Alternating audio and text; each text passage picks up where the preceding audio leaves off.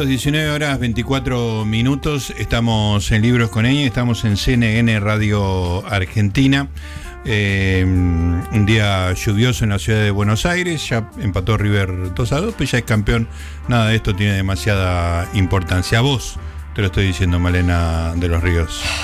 Estoy Yo muy... soy muy mala perdedora, te aviso. Ah, bueno, eso no hace más que alimentar mi insidia. lee las palabras que bonitas. Las palabras, bueno, la primera palabra, encontramos una página en Instagram donde hay palabras hermosas de español. La primera, sí. inefable. Inefable. Que significa algo que es tan increíble que no puede explicarse con palabras. Casi religioso. Sempiterno. Sempiterno me encanta. Que va a durar para siempre. Alguna vez he tratado de usarla, probablemente me tropecé en el camino.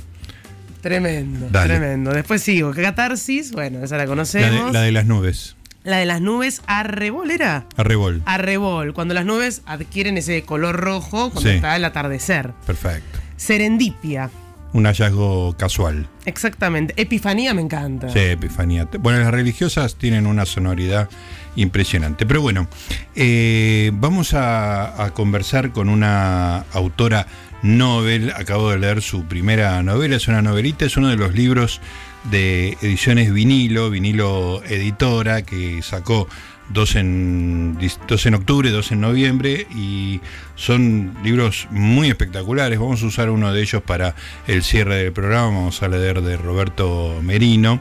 Eh, son como dice Joana D'Alessio, que es su creadora y con quien estuvimos hablando en su momento, libros para leer de una sentada, digamos, ¿no? Y realmente eh, cumplen con su cometido. Ya habíamos leído el de Paula Mariach, creo que es Paula, el nombre negro casi azul. No lo comentamos acá, pero es un libro muy impactante, lo comenté con, con Joana, leímos de, del primero de Serra Bradford, pero el que me partió la cabeza es parte de la felicidad de Dolores Gil, es un libro tremendo, es un libro que cuenta una historia personal, eh, que es una historia tremenda, tremenda. La verdad que es un libro que está muy bien escrito, es, tiene la belleza de la tristeza, pero al mismo tiempo es eh, muy desgarrador, es una experiencia personal realmente de una tragicidad tremenda y que de alguna manera marca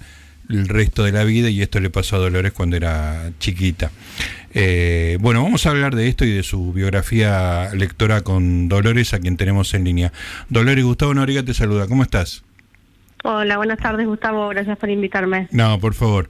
Bueno, eh, fuiste, me, resultó muy conmovedor leer eh, esta experiencia y, no, y no solo, digamos, por decirlo de alguna manera, los hechos tal cual fueron, sino la forma que vos tenés de, de, narrarlos, de, tratar de digerirlos y, el último párrafo que me, me hizo llorar en su momento y que me resulta terriblemente emocionante, donde, bueno, eh, después contamos, pero contá un poco de qué se trata aparte de la felicidad y, y porque esta es recién tu primera novela, teniendo una trayectoria de, de es mi primer libro, sí, así es. Eh, parte de la felicidad es un libro que cuenta, entre otras cosas, un episodio muy trágico que, que yo viví en la infancia, que fue la muerte de mi hermana Manuela, mi hermana más pequeña, y que fue un episodio que, que fue, bueno, tan, tan horroroso que, que fue muy difícil después de, de hablar sobre él y de, digamos, de,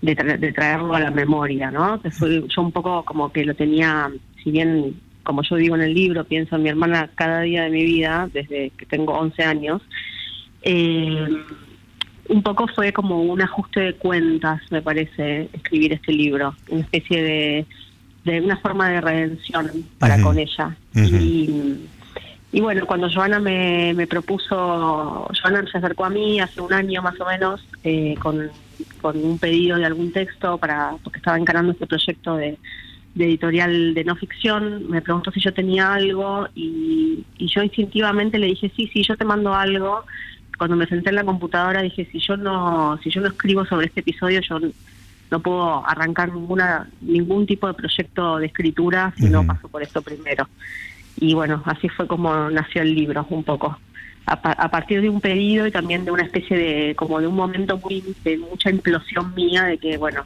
era ahora o nunca. Lo tenía que hacer. ¿Qué, qué, efecto tuvo? Porque, digamos, es fácil decir, es un libro catártico, este, mm. pero la verdad que, que, sabe uno, ¿no? De lo que puede generar una escritura. Por ahí la herida está exactamente igual. ¿Hizo algo? Ahora, a posteriori, digamos, una vez que el libro ahora existe y, yo lo veo y es un objeto palpable, a mí eh, me da mucha satisfacción tener este libro en la mano. Fue muy difícil escribirlo, eh, fue un proceso muy rápido, pero también muy muy vertiginoso y muy doloroso, como también lo digo en el libro, fue muy doloroso sentarme a escribir este libro, pero eh, ahora que ya está y que está también un poco haciendo su camino en el mundo con sus lecturas y la gente que lo que, a la que, que, me, que, me, que me escribe para decirme que, le gustó, para contarme sus cosas, todo, todo el camino que hace un libro que es fascinante, a mí me da mucha satisfacción en este momento siento como eso, como algo eh, muy lindo, a pesar de, digamos, de, lo difícil que fue. Y, y por último, porque no, no quiero centrar todo en esta tragedia tremenda, porque es, este, es materia de, del libro y quiero que la gente lo lea, pero eh, digo, cargar con eso este, debe ser liberador en el siguiente sentido. Es muy muy brutal lo que te voy a decir. Pero me imagino que es una historia tan pesada que, bueno, uno va desarrollando la vida, eh, conoce gente y, en algo, y vos tenés eso encima, digamos, ¿no? Una tragedia tremenda que marca tu vida. Entonces, en algún momento tenés que contarle eso a otra persona, digamos, ¿no? Digo, parejas, amigos. Eh, me, imagino que es una situación que te habrá, no, no sé cómo la habrás manejado hasta el momento de poder haber escrito el libro, que ya es como, bueno, lee el libro, ¿no?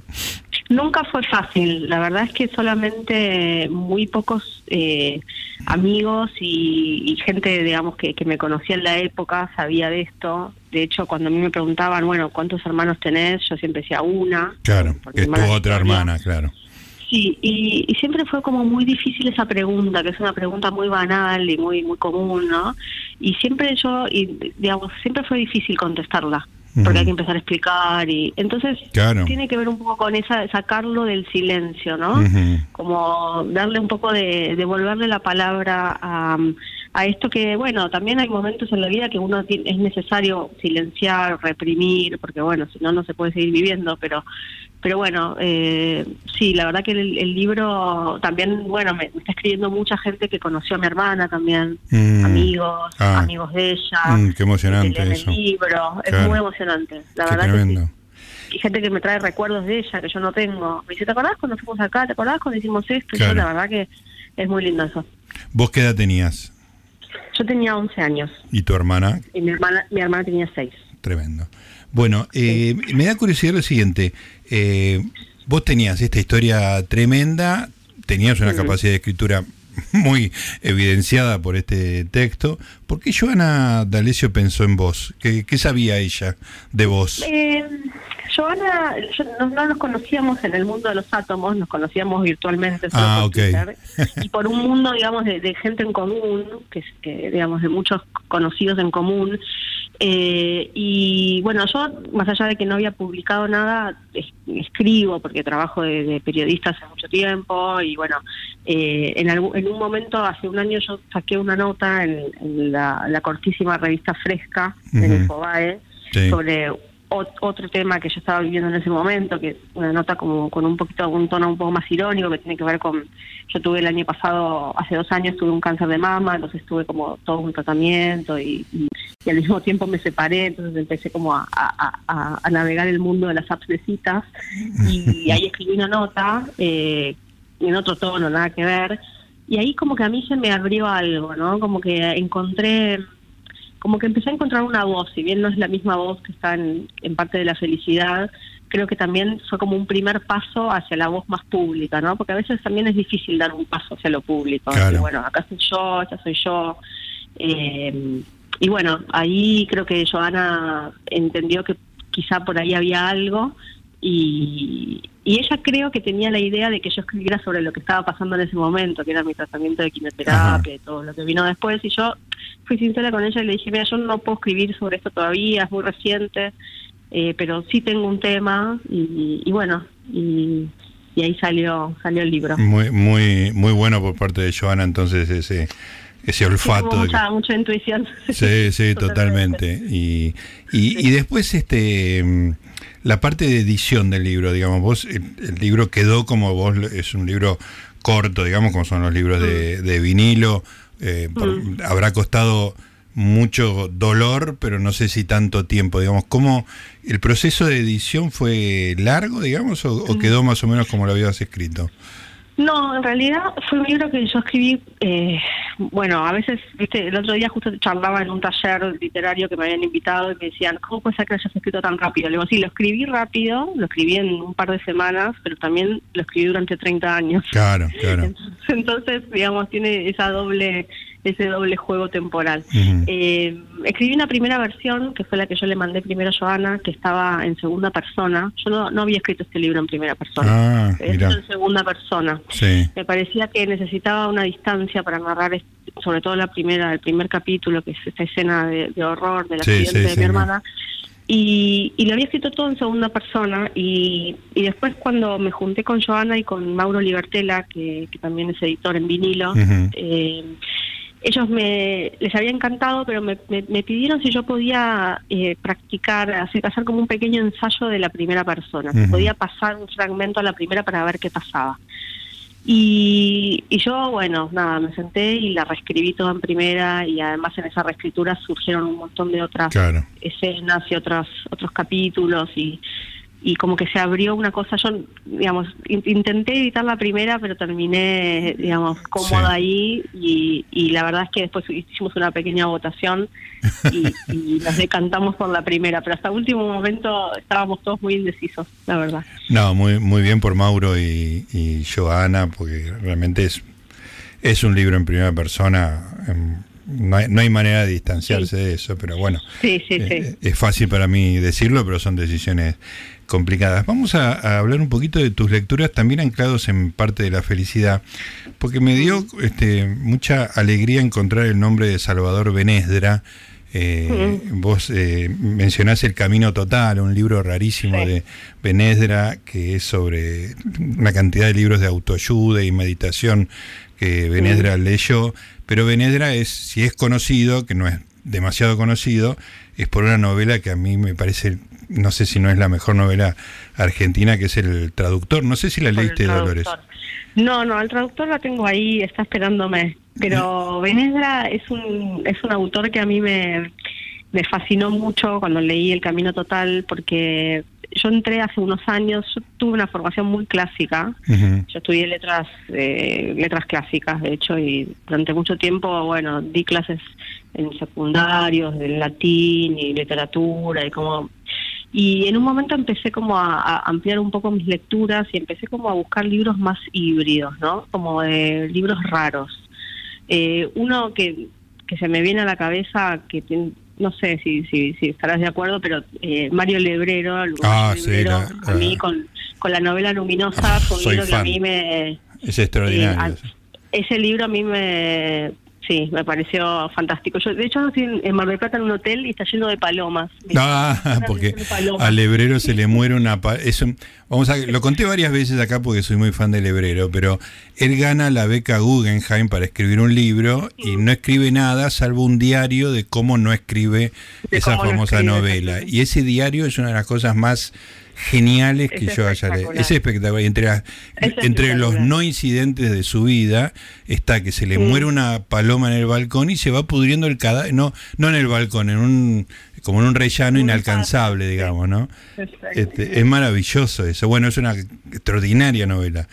Es un extraordinario libro, muy, muy extraño, pero sí, eh, a mí me interesan mucho esos escritores que van empujando los géneros, ¿no? Sí, claro. bueno, el hebrero eh, eh, los libros que, digamos, hacen un cruce entre crónica, eh, relato, ensayo, todo ese tipo de libros me, me gusta mucho y me parece que gran parte de la literatura de hoy va por ese lado, ¿no? Como borrando las fronteras entre géneros.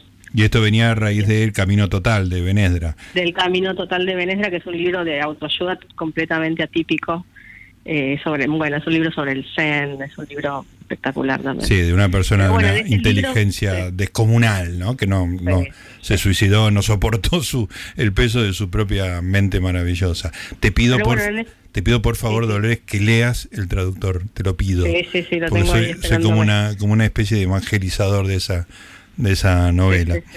Eh, ¿Qué me decías? Discúlpame. No, no, no, que en ese libro encontré algunas cuestiones que tienen que, que me hicieron a mí como de autoayuda en el sentido de que, bueno, hicieron un clic en mi cabeza y, bueno, eh, la lectura de ese libro fue como muy, nada, fue, muy importante en, en, en, mi, en mi proceso de entender lo que me había pasado, ¿no? Mm, qué bueno. Eh, sí, a la muerte de mi hermana y otras cosas que narran el libro, así que ahí está, Benesdra. Muy bien, Benesdra.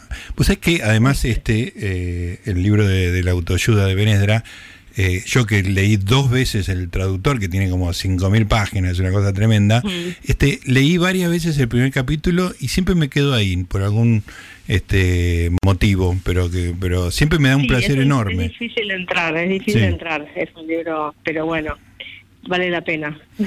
Contame cómo era tu universo de lecturas de chica. ¿Sí, me escuchás? Ahí está. Ah, sí, sí, ahí sí, se cortó por un segundo. Ah, bueno. Eh, te preguntaba cómo era tu universo de lecturas en, en, tu niñez y si el episodio de alguna manera cortó eso, eh, lo llevó a algún tipo de lugar. Eh, bueno, yo sí fui una niña muy lectora. no fue recuerdo que un abuelo mío me trajo en un cumpleaños unos libritos de Sarah Kay, una, una antigüedad de los 80, y ahí a mí se me despertó como algo, bueno, este mundo, ¿no? Eh, ya desde, chiquita eh, siempre estaba como encerradita en mi cuarto, mm. eh, alejada de todo el ruido, ahí ratoncito de biblioteca, robando robando libros que no debía no debía leer por mi edad, bueno, entendía. Eh, Así que sí, eh, fue un poquito, digamos, eh, el comienzo de todo esto. Eh, bueno, después... ¿Qué libro, ¿qué libro fuera de edad leíste en ese momento, te acordás? Y me acuerdo, leí escondidas, por ejemplo, La insoportable levedad del ser. A la miércoles. Estaba, estaba, en la biblioteca de mis viejos y hace poco lo agarré de nuevo y digo, ay, ¿qué hacía yo? No sé, que tendría 10, 12 años. Uy, Dios. libro. Sí, sí, era muy de leer escondidas eh, Silvina Bullrich, me acuerdo también, un montón de libros que había en la biblioteca de verano de, de, mis, papás. Eh, y bueno, y después, nada, ya con, con, la, educación más formal, bueno, eh, después vino la carrera y bueno, todo lo que viene después, ¿no? Cuando uno se, se institucionaliza. Claro, pero, eh, bueno. me resulta raro que con ese nivel de lectura, habiendo hecho letras, hayas necesitado el empujón de, y, teniendo una vida con tantos avatares tremendos, hayas necesitado el empujón de, de vinilo para, para arrancar. Sí, evidentemente, bueno, esto es un, tema más de terapia, pero estaba bastante vida. No te voy a cobrar igual, ¿eh?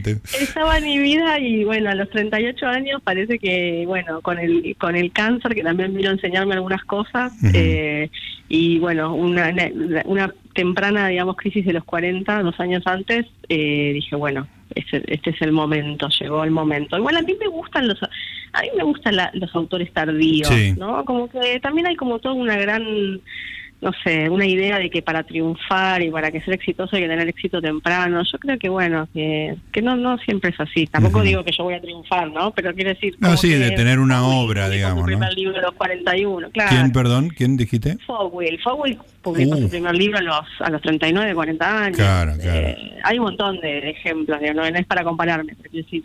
No, se entiende la idea, claro.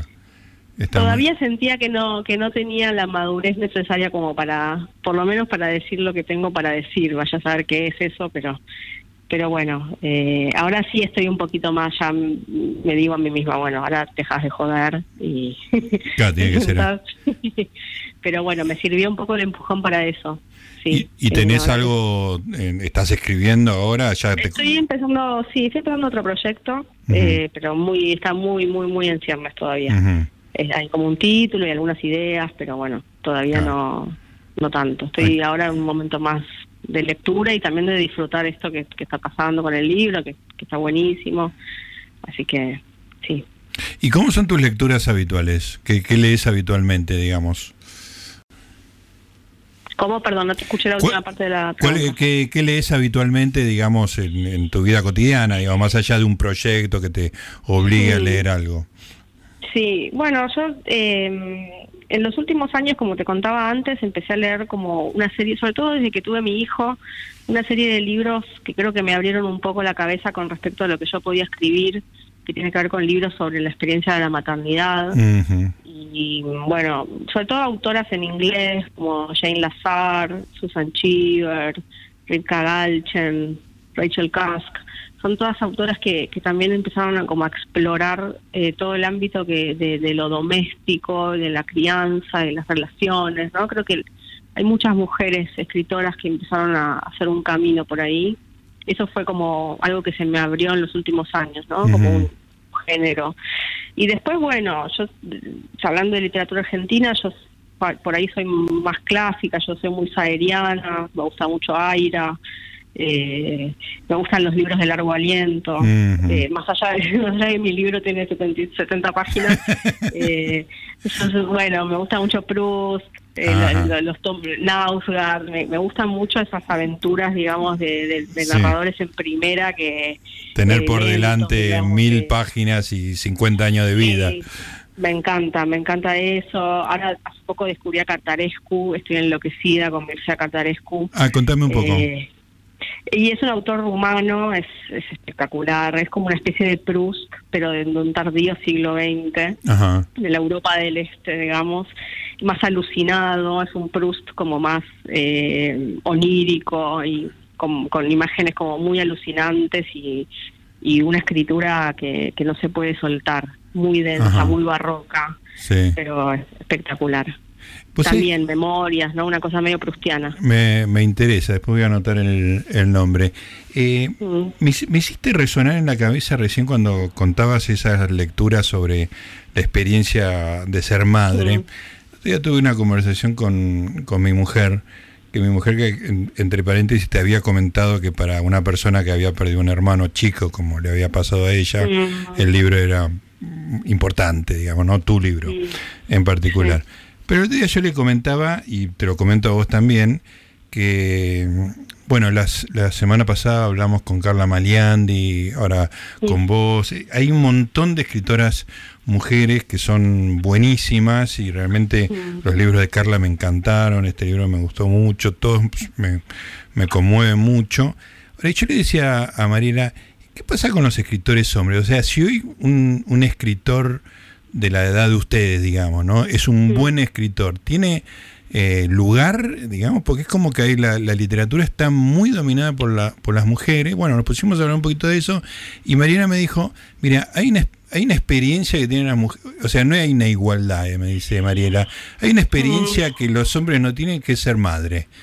Yo este, creo que tiene que ver, sí. Yo creo que esta, esto que yo te decía, hay una experiencia del cuerpo. Yo creo que mi libro es un libro sobre el cuerpo, más allá de que es un libro sobre una tragedia, es un libro sobre el, básicamente cómo, cómo uno, digamos, cómo se van inscribiendo en el cuerpo distintas cosas que nos van pasando en la vida.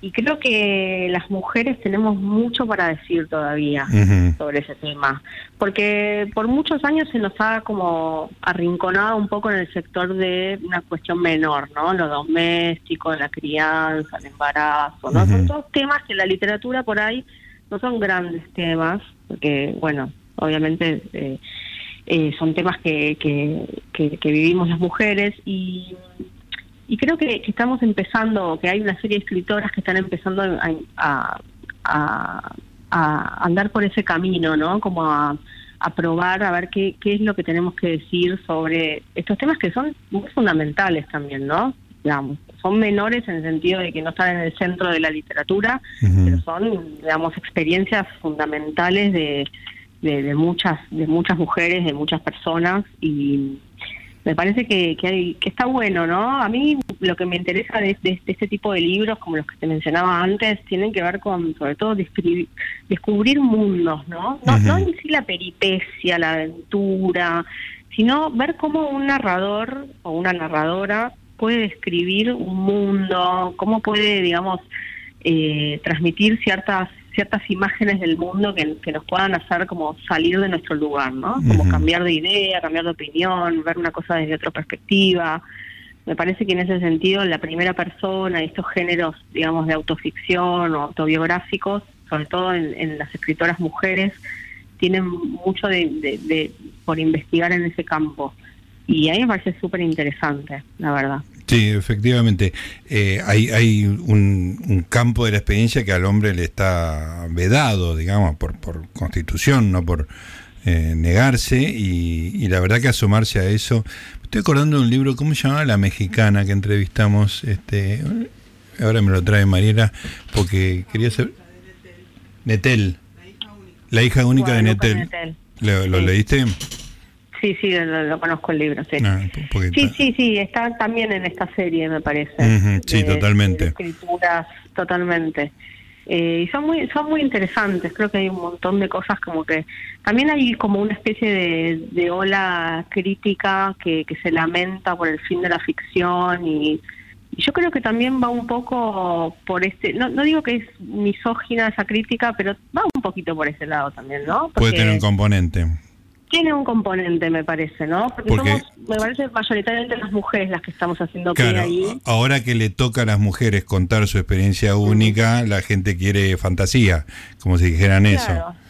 Ay, obviamente hay un montón de novelistas que, que, que siguen escribiendo ficción y que son bárbaras, pero bueno, yo creo que ahí es una es una, exploración digamos que que, que, tiene mucho todavía por descubrir, digamos, sobre todo esto del, tema del cuerpo, ¿no? Por ahí en el siglo XX los hombres eh, hicieron una exploración, los que fueron a la guerra, que otras exploraciones del cuerpo. Claro, claro. Pero las exploraciones que tienen que ver con la maternidad, con los hijos, con, con lo íntimo, tienen un componente, o por lo menos hay muchas mujeres que estamos, estamos ahí viendo qué, qué podemos decir. Escúchame, ¿lees eh, en papel, lees electrónico, que intervenís los libros? ¿Cómo es tu mecánica mm, física de lectura? Tuve un momento, tengo un Kindle hace, no sé, 15 años. Ah, pionera. Me, traje, una de los pioneras y en un momento me fasciné con el Kindle, sobre todo cuando en los veranos, ¿no? Porque permite como una...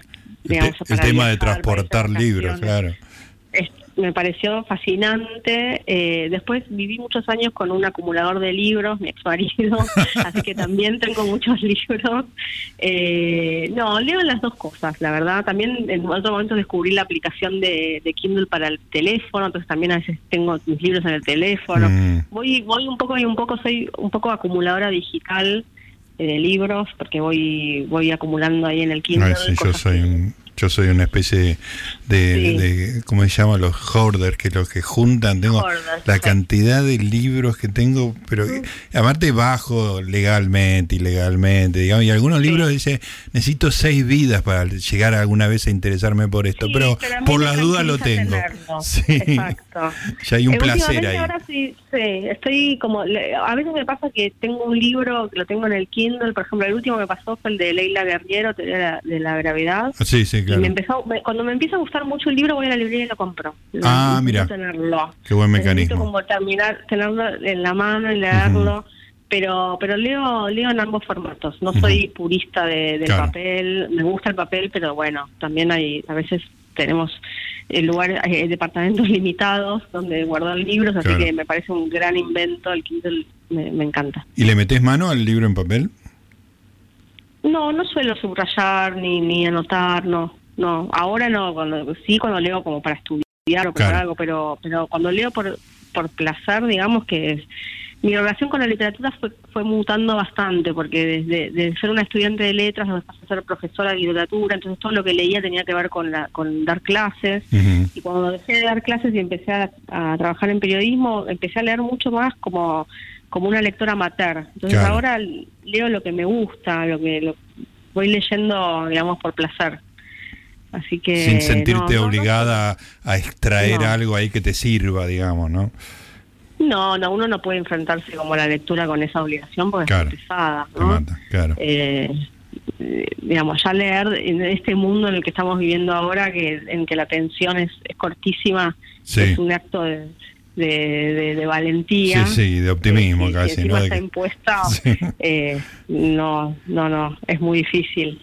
No, me parece que, que a la lectura hay que acercarse con, con eso, con placer, con curiosidad, eh, con, con, como refugio también, ¿no? Claro. Como refugio de- del mundo. Está muy bien eso.